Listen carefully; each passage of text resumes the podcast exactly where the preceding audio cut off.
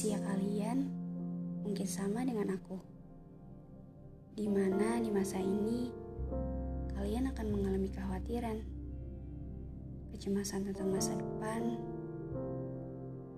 Sedikit menggalang di atas mungkin menggambarkan kalian juga. Aku harap kita bisa sama-sama melewati ini dan mengubahnya dengan hal-hal yang lebih positif. Jangan takut ya, seiring berjalannya waktu, kalian pasti akan menemukan jati diri.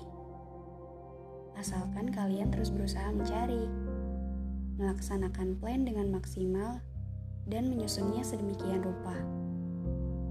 Lakukan apa yang kalian sukai tanpa paksaan dari siapapun.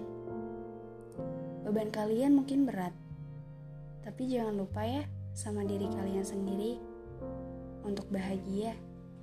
Dengan begitu, kalian akan lebih mudah menebarkan kebahagiaan lainnya. Cobalah hal-hal kecil yang bisa menghibur kalian, setidaknya untuk menghapus penat di hari ini.